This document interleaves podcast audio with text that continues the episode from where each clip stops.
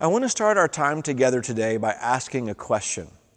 Did you ever expect to be in a situation like we're in right now? There are probably a few preppers among us who are feeling fairly confident in their readiness plans, but I think it's safe to say that most of us had no idea we would ever live in a time when the brakes would be slammed on so many normal rhythms of life. And the media are using words like unprecedented and overwhelming and disastrous. And my hunch is the longer this goes, the more we may be prone to feel some of the emotions associated with such descriptors. You know, we can certainly wring our hands and worry ourselves into a frenzied state, or we can focus on other outcomes that are far more beneficial for all within our circles of influence. One focus I want us to consider relates to the lessons that we're learning as individuals and communities. Here are a few that I've thought of this week. First, it's a good idea to learn how to cook. Second, instead of sitting on a couch and watching athletes who are in shape, get up off the couch and get in shape. And hearing a familiar voice or seeing a familiar face are incredible blessings that we often take for granted. And I've picked up on a lot of lessons in my lifetime. Many of those I had to learn the hard way. But there's one lesson that I'm most grateful for learning, and, and that is that when the unexpected happens, we often become more attuned to the many ways that God is already reaching out to us.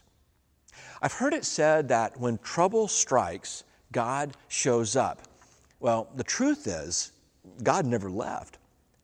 Many times we've been so focused on pouring countless energies into fixing it ourselves that we often forget that the most obvious answer is right before us. Now, I'll say this even though God is always there, it never ceases to amaze me at how creative He can be in getting our attention. So I want us to take a look at a passage today that reveals the kind of creativity I'm talking about as God and Jesus Christ reveals his power to a man who finds himself in a storm that he thought was going to overwhelm him. Our text today is Matthew 14, verses 22 through 36. Let's open our hearts and our minds as we open our Bibles. Immediately, Jesus made the disciples get into the boat and go on ahead of him to the other side while he dismissed the crowd. After he had dismissed them, he went up on a mountainside by himself to pray. Later that night, he was there alone. And the boat was already a considerable distance from land, buffeted by the waves because the wind was against it. Shortly before dawn, Jesus went out to them walking on the lake. And when the disciples saw him walking on the lake, they were terrified. It's a ghost, they said, and they cried out in fear. But Jesus immediately said to them, Take courage. It is I. Don't be afraid. Okay, so I want to pause for just a second and revisit a few things that the text reveals to us so far.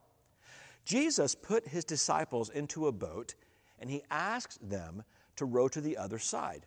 Now, from the region of Bethsaida to Gennesaret, it's, it's only about five miles or so, and the trip by boat would have kept the coastline in view. However, the wind is fierce. It's creating conditions that blow them out to sea. And so here's what happens as a result of this storm these guys row all night. No matter how hard they try, no matter how, how hard or how long they row, they're not going anywhere. Have you ever been in a storm like that?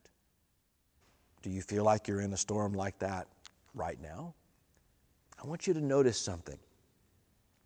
They're not the only ones straining at the oars. While they're rowing all night, Jesus is praying all night. And you know that's never stopped, right? Paul writes in Romans chapter 8, beginning at verse 26 in the same way, the Spirit helps us in our weakness. We do not know what we ought to pray for, but the Spirit Himself intercedes for us through wordless groans. And he who searches our hearts knows the mind of the Spirit, because the Spirit intercedes for God's people in accordance with the will of God. Okay, back to our story. Lord, if it's you, Peter replied, tell me to come to you on the water. Come, he said. And then Peter got down out of the boat and he walked on the water and came toward Jesus. In our weakness, we have a constant help. And Peter now finds himself in a situation where he is going to experience help in a very literal way. But when Peter saw the wind, he was afraid and beginning to sink, cried out, Lord, save me. There are many things in Scripture we don't know for sure. But there's one thing in this story that's for certain. Peter never imagined that he would be in a situation like this. Words like unprecedented and overwhelming and disastrous might have been running through his mind. Do those words sound familiar? But I want you to notice what Jesus does. This Jesus who has just come to them in a way that no one could have expected. Immediately, Jesus reached out his hand and caught him. And I want you to notice, by the way, a very intriguing irony here. Jesus just caught a fisherman. You of little faith, he said, why did you doubt? And there are lots of powerful lessons that we could gain from this text. But there are at least two that I want us to focus on when we think about how we respond in the unprecedented storms of life. First, don't look at the storm, look for Jesus in the storm. And second, even as the winds roar, keep your eyes on Jesus. You know, the story doesn't end here. The text tells us that when they climbed into the boat, the wind died down. And those who were in the boat worshiped him, saying, Truly, you are the Son of God. And they, they cross over and land at Gennesaret, and they've got to be exhausted at this point, right? I mean, they've been rowing all night long. But notice what happens next one storm kind of dies down and another one begins. It's a different kind of storm, but, but still it's going to take a lot of energy on the, on the part of Jesus and the disciples. The text tells us when the men of that place recognized Jesus, they sent word to all the surrounding country, and people brought all their sick to him and begged him to let the sick just touch the edge of his cloak, and all who touched it were healed. You know, as we move through life, there are going to be many days when the sun shines brightly, literally and metaphorically. And on those days, all will be well. But nature has a rhythm from which we are not immune. Seasons of joy are going to be interrupted by days of sadness. Thunder and lightning will disturb calm skies. And yes, pandemics will suspend daily rituals and habits. But I want to share with you something that I read this past week in a book written by Mark Batterson called Whisper. And he, he, he makes the following observation May I offer a reminder? Faith isn't flying above the storm, it's weathering the storm. It's trusting God's heart even when we can't see His hand. It's understanding that sometimes the obstacle is the way. If you want to know where God will use you, you need to look no further than your pain. We help others in the places where we've been hurt. Our trials become our platforms, and our weakness is actually our strength because that's where God's power is made perfect. I'll leave you with a couple of thoughts as we wrap up our time together today. First, the storms of life are going to come, we're in a pretty big one right now. I encourage you, look for God in the storm. Realize, however, that He may show up in very unexpected ways, but remember, He always shows up. Actually, as we said earlier, He's already there. This past week, I saw a, a phrase, I thought this was just quite intriguing that the word emerge is at the heart of the word emergency. Here's what we mean by that.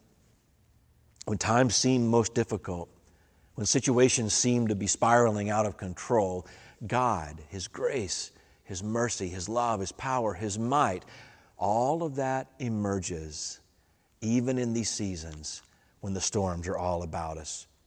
God made a promise to His people many, many years ago through the prophet Jeremiah when the people of God were in a pretty difficult place. The text says in Jeremiah 33, verses 10 through 11, in the towns of Judah and the streets of Jerusalem that are deserted, inhabited by neither people nor animals, there will be heard once more the sounds of joy and gladness. And eventually, we'll hear those sounds in our streets again as well. Let's close our time together with a word of prayer. Father God, thank you for the blessing of the day. Thank you for this time to be in your word. Lord, we know that the storms of life will come, and sometimes those storms are unprecedented, much like the one we find ourselves in right now.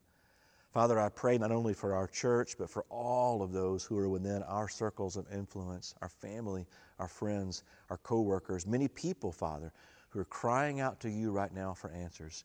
Lord, we would pray that through the power of your Holy Spirit, you would bless them, that you would encourage them, that you would give them hope. We love you, Lord, and we pray all of this in the name of Jesus. Amen. Thanks, everyone. Have a great week. We'll look forward to seeing you soon.